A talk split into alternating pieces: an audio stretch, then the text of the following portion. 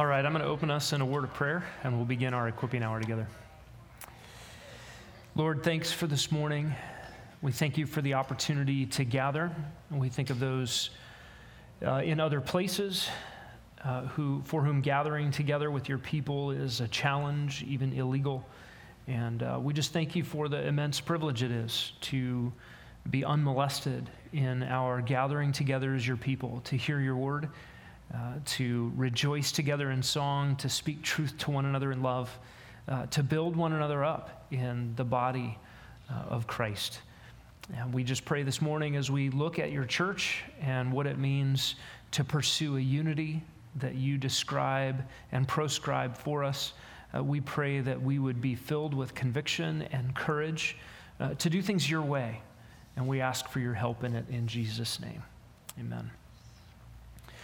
Well, this morning we're looking at part two of our study of ecumenical theology, or ecumenism, or the idea of bringing all denominations of Christendom into one unified body.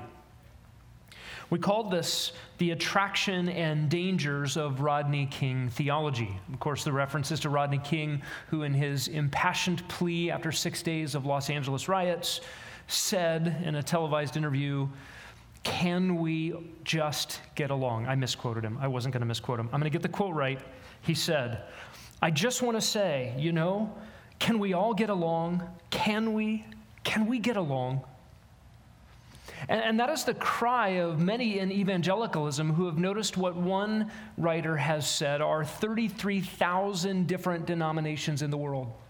Why all of the fractures? Uh, why can't Christians just drop their differences, get along together? Won't there be strength in numbers? Uh, won't the world see that we love each other if we don't have these barriers that divide us? And while I would suggest that that is a very well-meaning thought, it is in fact destructive to the truth, destructive to the church itself, destructive of her mission, and destructive of God's definition of unity. So we're looking a couple of weeks ago, and this morning we'll finish up the attraction and dangers of Rodney King theology, or this idea that evangelicalism, we can all just get along by dropping our theological differences. And we looked, last time we were together, at the attractions of ecumenism. What is it that pushes this desire? And uh, if our first attraction is exegetical, it would come from John seventeen.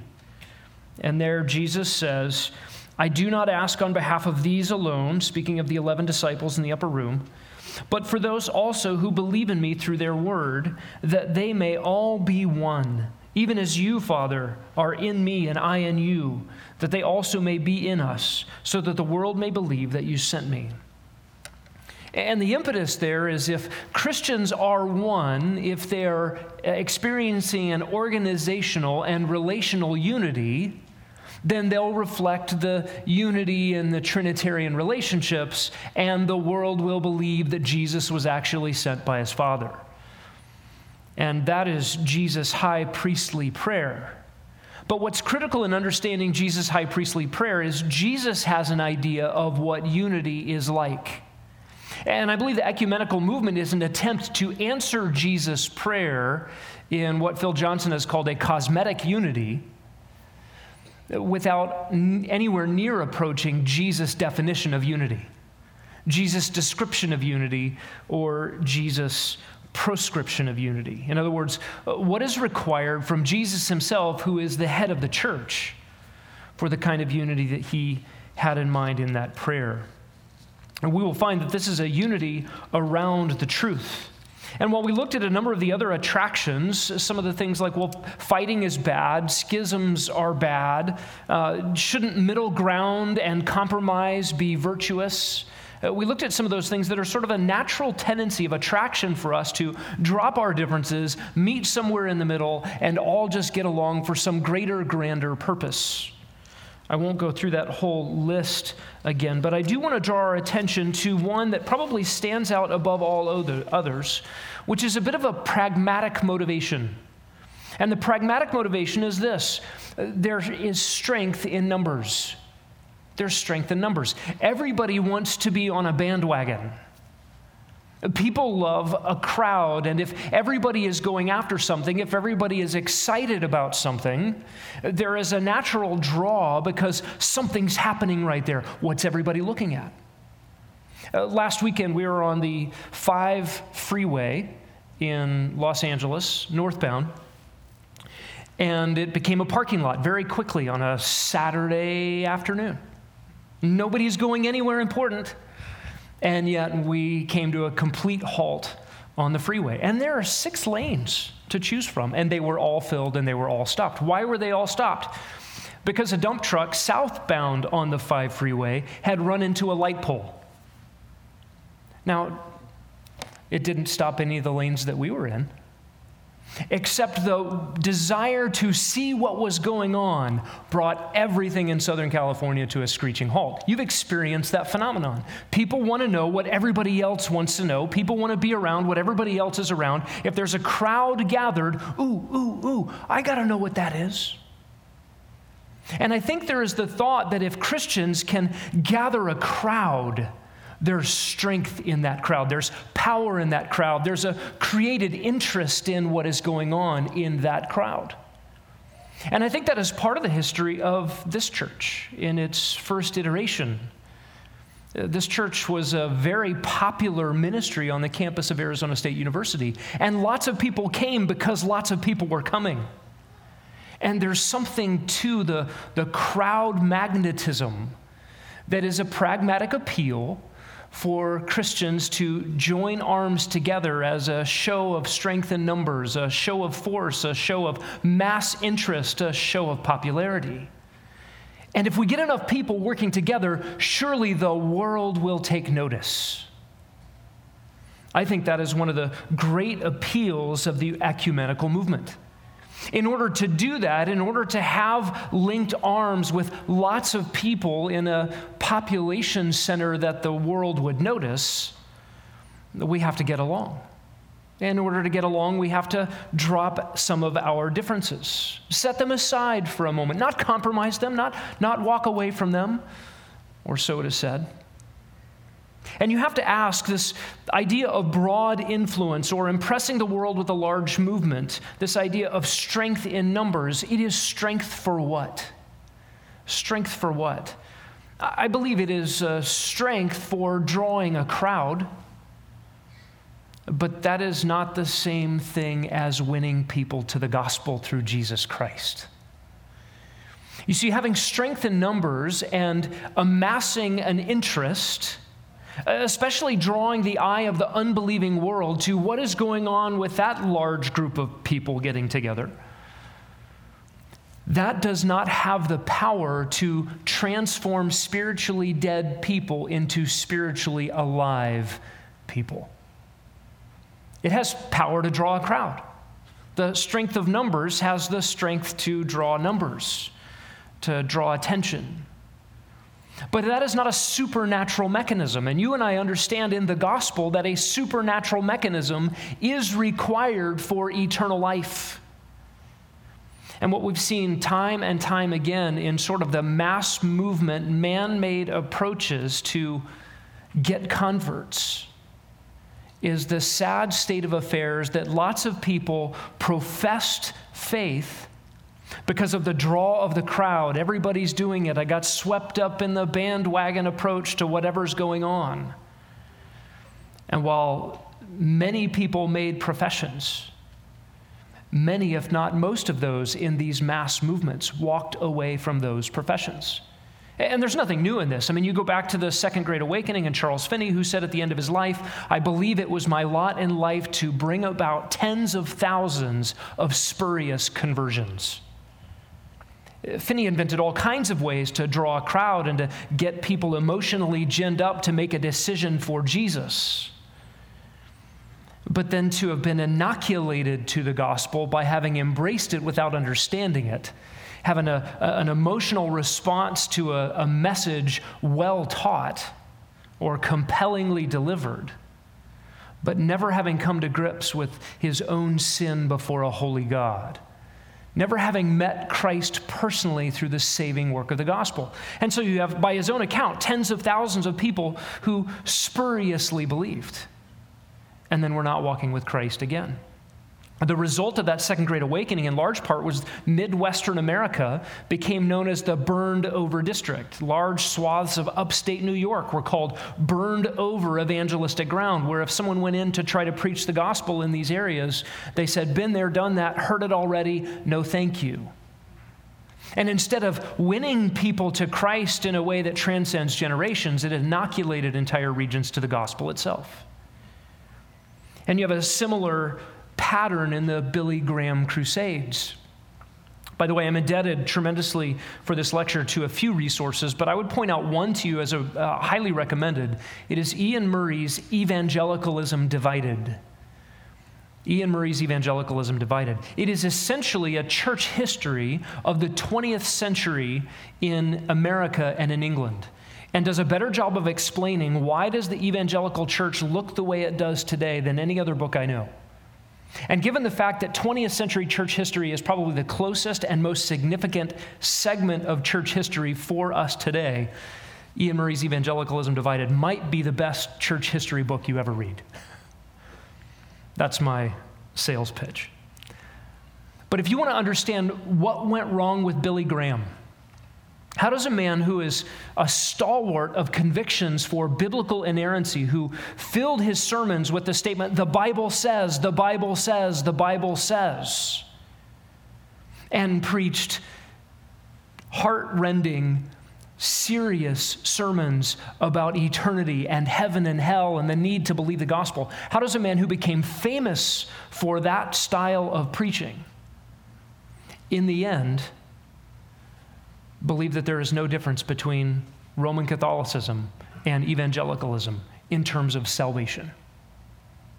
And so you need to read Ian Murray's book to kind of understand not only the Billy Graham phenomenon, the Billy Graham Crusades, but the ecumenical movement both in England and in America at the seminary level, university level, popular level, crusade level, and all the rest.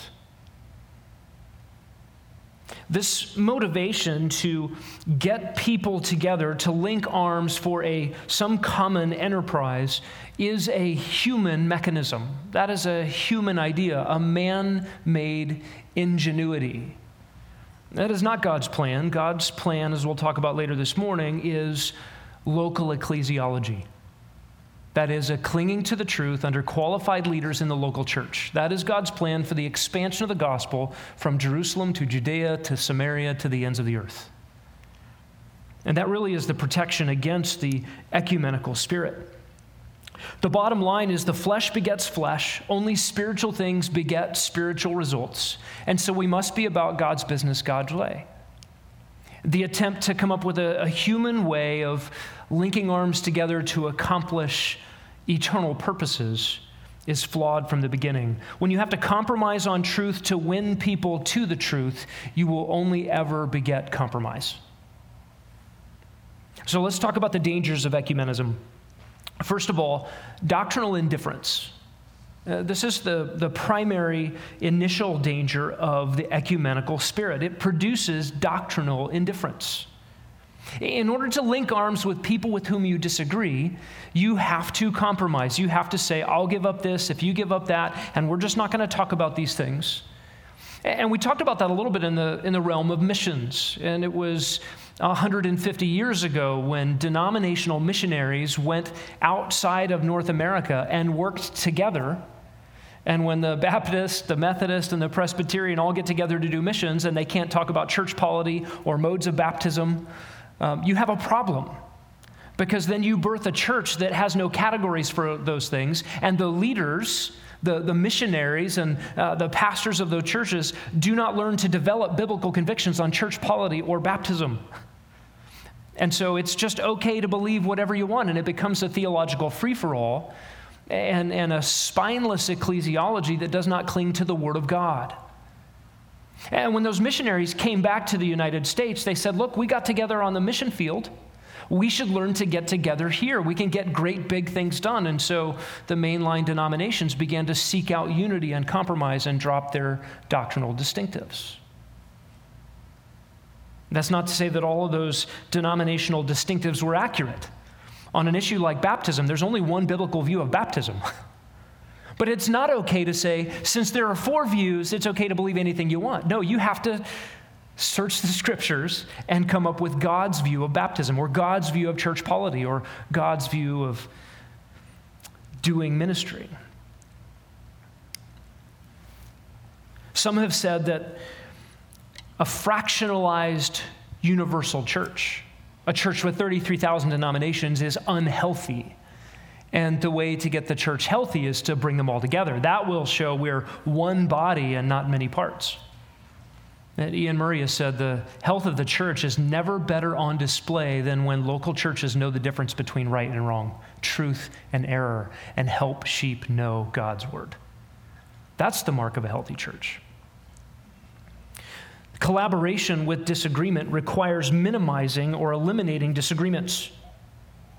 What's interesting in the ecumenical movement, both in England and America, is you had leaders of churches that decided, we want to get together with other leaders of other churches and other denominations, and you would link arm with the, this guy over here, and that guy's linking arms with someone else, and eventually down the line, you've got your arms linked with somebody that you disagree with a lot more than the guy right next to you. But the collaboration now demands that my unity with him implies a unity with everybody else down the line. And, and at some point, that makes everybody uncomfortable unless you go all the way to the end of the ecumenical movement, which is universalism. And we'll talk about that danger at the end. But you cannot discipline leaders who defect from the truth. What happens to the, the person you're collaborating with, the organization or the institution or the church you're collaborating with, five links down the line, who begins to deny essential doctrines like the atonement, that, that Jesus died in place of sinners at the cross, or the deity of Christ, or the virgin birth, or the inerrancy of the scriptures? All of a sudden, those relationships that we thought were going to be gain for influence in the world become a liability for truth. Because how in the world can I stand up and say, the Bible says, when that guy five links down the road doesn't believe the Bible says? And in order to maintain the political unity, I have to sacrifice essential truth. And then that is precisely what happened in the twentieth century. If I seek to join hands with everyone who is evangelical, for instance, and some of those who are evangelical decide to join hands with non-evangelicals out of an ecumenical unity. Now I'm joined to the non-evangelicals, if the word evangelical even means anything anymore. So the first real danger of ecumenism is doctrinal indifference. The second is that we deny and practice what we affirm in public statements. This is the real challenge, and we'll just take the gospel as the as the example, that we can affirm the gospel in theory. I believe the only way to heaven is belief, faith alone, in Christ alone, finished work of Jesus Christ on the cross to satisfy God's wrath against sin. That is the only way to heaven. I can believe that. I can put that in my statements. We can make that the banner of ecumenical unity. And the problem is if we start to unify with people who call themselves Christians and we have no grounds to say, no, you're not a Christian because you denied essential truth. That's uncharitable. That's ungracious. That divides. That destroys the ecumenical spirit. We take people's profession at face value, even if they deny things like the gospel itself. Listen to Alistair McGrath, nineteen ninety-three, he said this, "I have no intention of claiming that evangelicalism is the only authentic form of Anglicanism. My concern is simply to insist that evangelicalism is a legitimate and respectable option." Now, this is a well-known English evangelical, uh, an author who many Christians have read. And he, he obviously is portraying his Anglicanism, his loyalty to the Church of England, as a higher priority than his loyalty to the gospel. The gospel does not become a dividing line for him in his church. It doesn't separate for him Christians and non-Christians. He has a view of Christianity that is Anglican but not evangelical. And he wants to put forward evangelicalism as just one legitimate form of Anglicanism. My friends, that's a problem.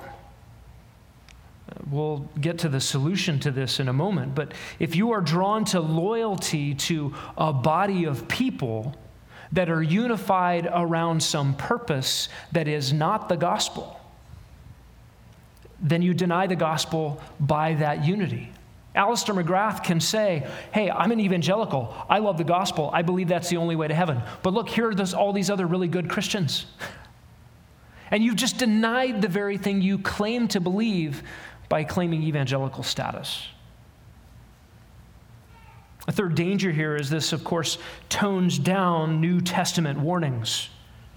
The Bible is not silent on the issue of division over doctrinal differences. In fact, the Bible does not say erase your doctrinal differences to form some sort of sham unity, but quite the opposite. The Bible commands us to separate from those who do not uphold the truth. And when you pursue an ecumenical unity, you have to silence God's word. Second Timothy four, verses three and four, gives this explicit warning. The time will come when they will not endure sound doctrine, but wanting to have their ears tickled, they will accumulate for themselves teachers in accordance to their own desires. They will turn away their ears from the truth and will turn aside to myths. But you, be sober, endure hardship. The command to Timothy and the command to the, the churches throughout church history is very clear. We must resist the sliding away from sound or healthy doctrine. And that is a warning. Listen to Titus chapter one, verse ten and eleven. There are many rebellious men, empty talkers and deceivers, especially those of the circumcision, who must be silenced because they are upsetting whole families, teaching things they should not teach for the sake of sordid gain. What is the clear biblical injunction for people teaching errant doctrine? Silence them, mute them, in perhaps today's parlance, cancel them. As it relates to evangelicalism, these things are not to be tolerated. Tolerance of error is not a virtue, any more than tolerance for cyanide is a healthy snack in your otherwise good food. Listen to Second John. You can turn there if you like. This is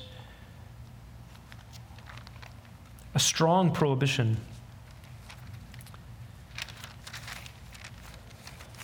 Second John's not an easy one to find. It takes up half a page. But it's near the end of your Bible. Second John, we'll read all three chapters, nine, ten, and eleven. Anyone who goes too far and does not abide in the teaching of Christ does not have God. The one who abides in the teaching, he has both the Father and the Son. If anyone comes to you and does not bring this teaching, do not receive him into your house and do not give him a greeting. For the one who gives him a greeting participates in his evil deeds.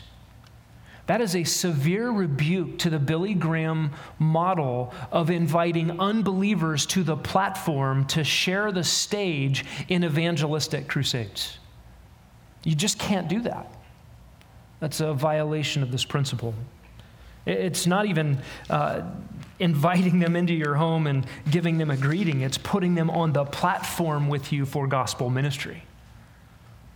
That is a, that is a mistake that um, I think will be regretted severely. Teachers that should be silenced and rejected are instead embraced in the ecumenical movement in the hopes that they and their adherents could be one to the truth. What a tragic strategy that has turned out to be. Another danger of the ecumenical movement is the tolerance of tolerance. The tolerance of tolerance. That means we tolerate the idea of tolerating all views, contradictory views. There are views that lead to heaven and eternal life through Christ, and there are views that lead to unbelief and eternal destruction. And we're just going to tolerate all of them. The command to tolerate one another in the New Testament is a command for believers who are unified in Christ to put up with each other because we're sinners. And if we're in close proximity, we're going to sin against each other, and we need to be quick to forgive, slow to take offense, tolerate one another. But the idea of believers tolerating error, and I don't mean just like the error of people in the world, but the error of teachers who are teaching error. The idea of tolerating that kind of error is no virtue at all. It ends, the toleration of tolerance ends with the intolerance of tolerance. And what I mean by that is the, the what D A Carson pointed out, uh, the idea that um, those who promote the idea of tolerance love tolerance so much that the only thing they will not tolerate is someone who doesn't tolerate error.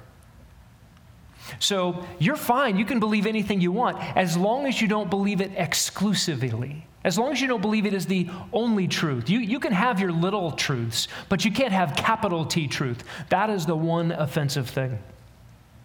William Barclay is a New Testament scholar, a Scottish, um, who wrote volumes and volumes of New Testament commentaries that, that people have used throughout the years. And he said, "I am not likely condemn- to condemn a man's beliefs. I shall only think him wrong if he refuses to extend to men the same sympathy that I extend to him." So you're not wrong if you believe a bunch of different things. You're only wrong if you don't give the kind of charity that I do to people who believe differently. That is not New Testament charity. Another danger, I would just call this the hoodwink. It is the big trick. It is the pitfall. It's where we say you fell victim to one of the classic blunders, the first of which is never get involved in a land war in Asia. The second and only slightly less well known is this. When you try to leverage influence with unbelievers by pleasing them, you will find yourself to be hoodwinked. It's a trap. It's a trap. Early on, liberal, liberal Anglican and Roman Catholic involvement with Billy Graham crusades uh, was uh, welcomed by Billy Graham for the express purpose of influencing them towards the truth, to get liberals to start to believe the Bible for the first time, and to get Catholics to believe in justification by faith alone. He wanted to reach Catholics with the gospel. He wanted to introduce liberal Anglicans to an appreciation of people who actually believe the Bible. Those were his stated goals. But eventually, Billy Graham said, "I have no quarrel with the Catholic Church." What does John Huss think about that? What does William Tyndale think about that? What did Martin Luther think about that? I have no quarrel with the Catholic Church. What do those of you who have been saved out of Roman Catholicism think about a statement like that? And you see how it wasn't very long, just a matter of decades, between Billy Graham with a stated purpose of saying, hey, let's have Catholics involved because they'll bring their people and we can preach the gospel to them, to eventually him saying they don't need the gospel, they're Christians already. And that is the hoodwink. That is the real trap. That is the blunder. Billy Graham said, "I don't think the differences are important as far as personal salvation is concerned." Billy Graham said, "I feel I belong to all the churches. I am equally at home in an Anglican or a Baptist or a Brethren Assembly or a Roman Catholic Church. Today, we have almost one hundred percent Catholic support in this country. That was not true twenty years ago. And the bishops and the archbishops and the Pope are our friends." And so while the initial goal was to bring the gospel to these various groups, the end conclusion was that these groups already have the gospel. They already have what they need. They're on their way to heaven. They're Christians. And Billy Graham said, "The ecumenical movement has broadened my viewpoint." The goal is to leverage the draw of an unbeliever or an entire system of unbelief in the hopes that you could use that leverage to produce belief. But you've compromised the truth itself, and unbelief leveraged our gullibility to water down our message to no longer be offensive to unbelievers. Who tricked whom? That's the real problem with the bait and switch, right? And any pragmatic approach to ministry that says, I got to come up with some human mechanism to trick people into coming and hearing about Christ. Number one, it, it lacks integrity. But second, is the, it is the same blunder all over again, because whatever you have to do to draw those people in is the same thing you're going to have to keep doing over and over and over again to keep them. Any thought that I can get them in, and then once they're in, I'll turn it on them and tell them that their sinner is going to hell. Never works, because you empty the place and the project is over. Evangelicalism always loses in that gamble. Another danger of the ecumenical movement is the death of evangelism and the death of missions. Listen, when you get to the point where you say, we're not going to question whether somebody is really a Christian if they say they're a Christian. Doesn't matter what they believe, doesn't matter what they deny, doesn't matter what they affirm. If they say they're a Christian, boy, that's just unloving for me to say otherwise. Anytime you go down that road, you unite yourself to unbelief unchecked, unbelief unapproachable, unbelief unassailable. You cease doing evangelism with people who are on their way to the eternal lake of fire. And you say they're off limits. That is exactly what unbelief wants. Quit talking to me about my sin. Quit saying I need a fundamental change. I'm fine the way I am. Okay, you say you're fine the way you are, you're fine the way you are. We'll just go with that so we can get along and we can work to reach all those other people who we both can agree aren't fine. And the ecumenical movement in England united itself around the idea of baptism. People are brought into Christianity by being baptized as babies. And so Anglicans and Presbyterians and Catholics, look, we're, we're all together in this. That became their unifying principle. In the hopes of exposing more people to the truth, bridges are built to reach those people. But you have to believe that the chasm over which the bridge is built is God Himself and the truth of His Word. Listen, unbelievers need to be confronted with the great impossible chasm of God. Isaiah fifty-nine, your sins have separated you from God. His arm's not so short that he, short that he can't heal you. His ears aren't so dull, or his ears aren't so dull that he can't hear you. His arm's not so short that he can't save you, but your sins have made a separation. There's blood on your hands, and you have to come to grips with the fact that you are enmity with God because of your crimes against Him at a cosmic level. To wash away that chasm through some sort of human temporal commonality is to erase all of the good news. Can't have the good news without the great big problem that sinners must be rescued from God. They must be rescued by God, and they must be rescued unto God. And we get rid of that, we get rid of everything that is Christianity. When we get rid of God's rigidity, His demands, His exclusive claims, His bloody atonement, His miracles, His method for saving sinners, if we get rid of these things, then we can have common ground with unbelief. And surely, when we stand on that common ground of unbelief, unbelievers will suddenly do what? Believe? No, we've just punted on everything we have to offer to unbelievers in order to have common ground with unbelievers. Listen, this is why in our own personal evangelism, we, we don't rely on our own ability to find some sort of common ground, to make appeal, to be pleasing to men so that they will like us, so that it will get a hearing. We certainly don't want to be offensive for offense's sake, but we cannot compromise the truth of what is actually glorious and good news in order for people to know and understand and love the glorious good news.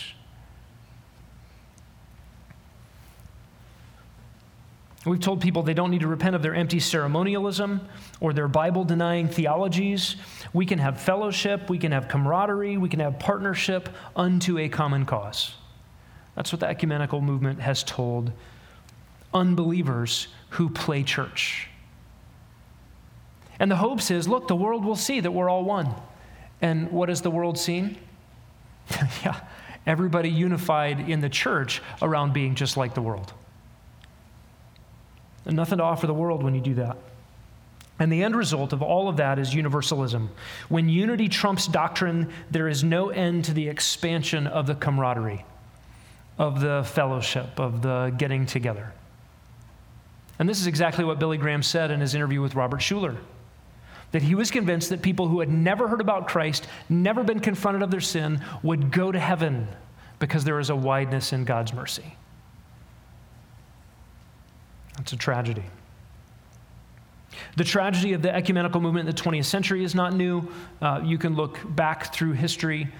Um, Carl F H. Henry fought this in the academic level. Uh, J C Ryle fought this in his own day. You can read about the downgrade controversy with Spurgeon. Uh, throughout history, there have been compromises over truth in the hopes of accomplishing some grand purpose. What is the answer to the ecumenical movement? I think Martin Lloyd-Jones was right in the mid-sixties observing the ecumenical movement, and he was a he was a big-hearted pastor who, lo- who longed for revival and had seen revival in Wales, had read about it from his early childhood, wanted to see it across Europe, wanted to see it uh, circumnavigate the globe. And he prayed for that, he longed for that, he preached for revival.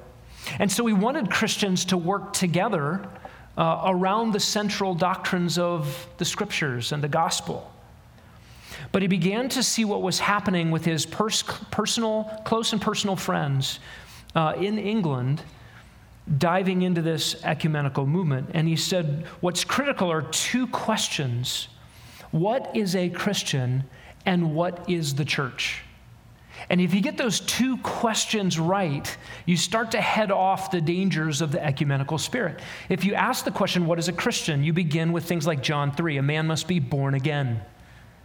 You understand that a supernatural work by the Holy Spirit has to take place personally, individually, where a sinner comes confronted with his sin before a holy God and embraces Christ alone.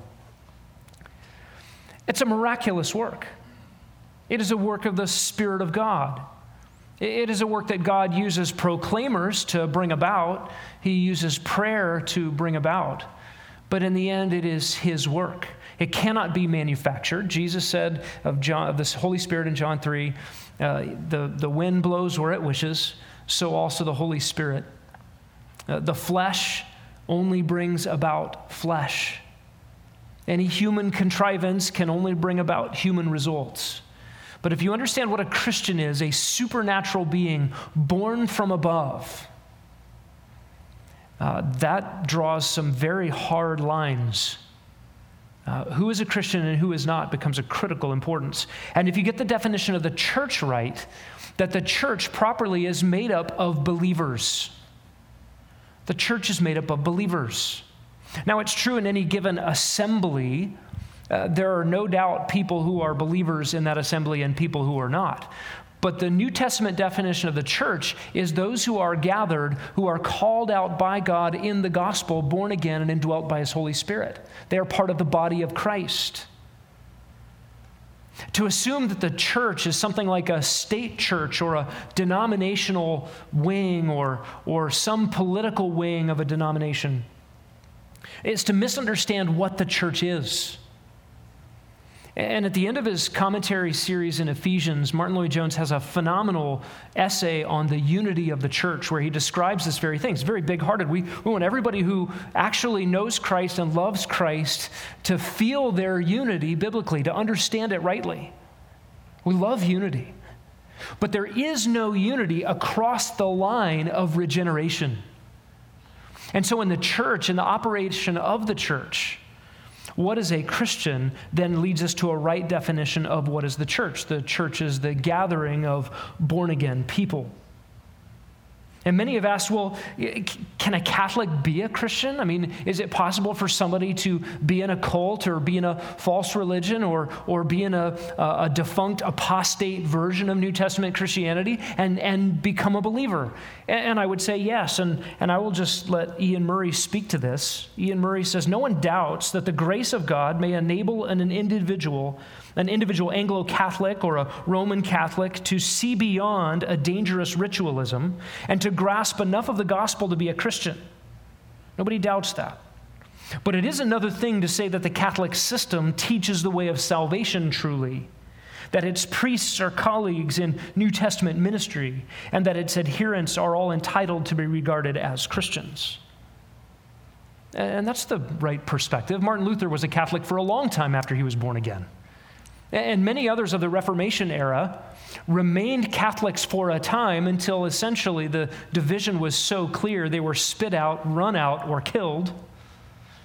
Uh, I'm reading a biography of Peter uh, Vermilli of Italy, uh, who as a Catholic scholar, as a Catholic priest, Um, begins to understand the gospel by the reading of God's word and preaching justification by faith alone to those Catholics around him, many of whom became genuine believers inside the church and then had to flee. It certainly is possible. But that's different than saying to the leaders of apostate Christian organizations, let's link arms together for common purpose. This requires us to have a biblical ecclesiology.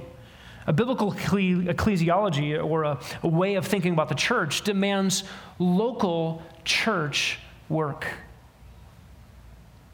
God writes through Peter to the elders, shepherd the flock of God among you. There's not a command there to link arms in broad denominational categories to get things done in the world. That is the way the man, the way man thinks. How are we going to get the gospel from Jerusalem to Judea to Samaria to the ends of the earth? I know what we need. We need one big conglomeration and broadcasting everywhere and just get it to everybody all at one time. We're impatient that way. We want a get-rich-quick scheme for world evangelism.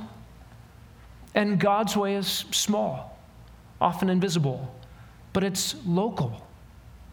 Churches of believers being equipped, Ephesians four twelve, for the work of ministry of taking the gospel to their neighborhoods. We need biblical, faithful churches that multiply. We need biblical, faithful churches that send people where the gospel has not been heard.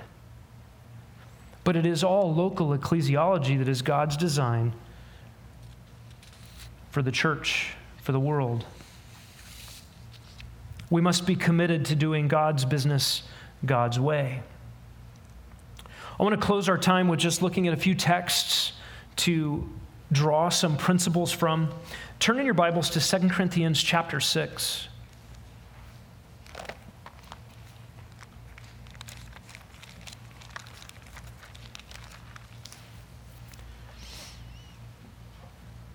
No doubt this is a familiar verse, Second Corinthians six fourteen.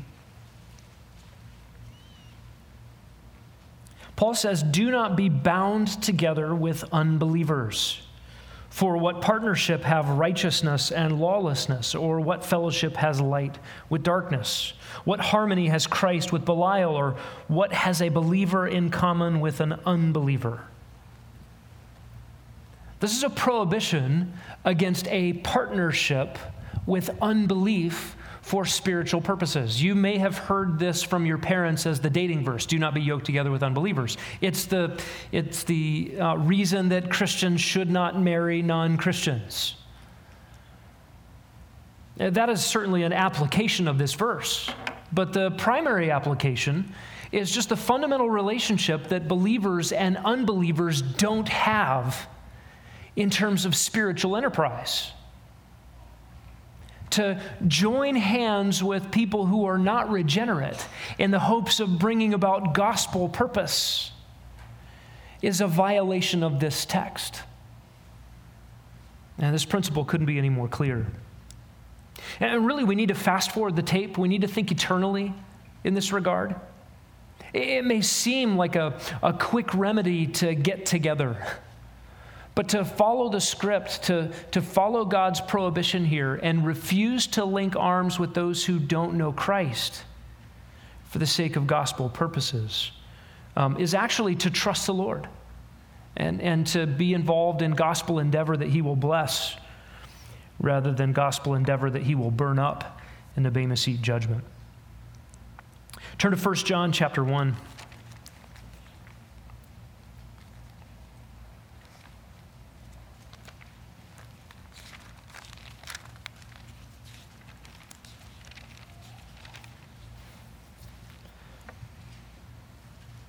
We'll look at verses six and seven. If we say that we have fellowship with him and yet walk in the darkness, we lie and we do not practice the truth. But if we walk in the light as he himself is in the light, we have fellowship with one another, and the blood of Jesus, his son, cleanses us from all sin. What comes out in this verse is unity, fellowship, is possible between humans only when we are walking in the light, categorically, to be in Christ, to be in his son. Then we have true fellowship with one another. This gets back to our uh, recipe for unity. Do we get unity by looking at each other, noticing our differences, compromising, and getting closer and closer to each other until we can be in the same spot? No, we, we get real biblical unity when we are looking to Christ, the head. And the closer we get to him, the closer we will find ourselves to each other. That is true biblical unity. And that unity, that fellowship is possible as we walk in the light. Someone who is categorically in darkness cannot have this kind of fellowship. Look at First John four, verses five and six. Actually, we'll back up to verse four. You are from God, little children, and have overcome them, because greater is he who is in you than he who is in the world.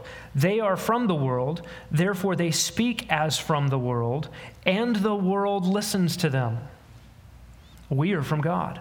He who knows God listens to us. He who is not from God does not listen to us. By this we know the spirit of truth and the spirit of error. Now, if you were to just drop in on this text, you might think, what a terrible evangelistic strategy this is. Um, wait, we, don't we want the world to listen to us? I mean, don't we?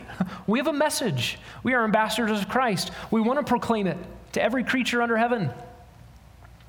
And what John is getting at is here is that those who are being drawn by God, those who are being born again by the Spirit of God, those who know God, are those in whom the message of God resonates. They're on frequency. They're, they're tuning into the station supernaturally that the message of the gospel is being broadcast on. And, and what is the difference between the world and God's little children here? God's children hear the message. They listen to it, and the world doesn't. But but those guys, they're from the world, and the world listens to them. Do, do you hear that attraction? Look, how are we going to get the world to listen to us? We want the world to listen to us. Let's all get together. Well, if the world is listening, it's listening because the, a worldly message is resonating with a worldly audience. You and, you and I should never be disappointed in faithful proclamation of the truth of God when it is ignored. Now, do we pray for a reception of that message? Yes, by supernatural power. And we know that will be successful. God has already promised that people from every tongue, tribe, nation, and people will hear and will believe.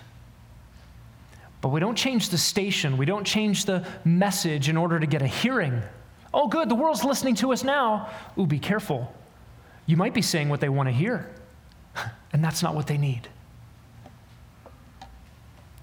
There's a dividing line between truth and error, and our unity is clarified, and our evangelistic targets are clarified when we know the difference between truth and error. You can write down First Corinthians one and two. Those two chapters just prohibit Christians from using man-made tools for doing supernatural work. Uh, there are two sermons on our website under the Philosophy of Ministry series from those two chapters. Uh, you can listen to those. But the fundamental category of First Corinthians two fourteen is the natural man does not understand spiritual things. Spiritual, supernatural power is required. First John two ten. And we think about the, the idea that they will know us by our love for one another. Listen to what First John two ten says. The one who loves his brother abides in the light. The one who loves his brother abides in the light, and there's no cause for stumbling in him. Uh, what is the one another that we are to love? It is brothers and sisters in Christ. The world will know us by our love for one another. The ecumenical movement wants to turn that into love everything and love everybody indiscriminately, and then they'll know you're Christians. And the reality is, believers are to have such a transcendent, surpassing love for one another that the world sees, oh, they've got the light. They're abiding in the light. Look at that transformation. You cannot have that in the ecumenical movement. Ephesians four gives us the description of what true unity is. It's a unity in the truth, in the church, under Christ who is the head. Jude three tells us to contend for the faith once for all handed down to the saints. There's a contending, not to be contentious people, but to contend for truth. It is too precious to lose. First Timothy four six, Paul tells Timothy, you're a good servant of Christ Jesus when you call out error and you name names.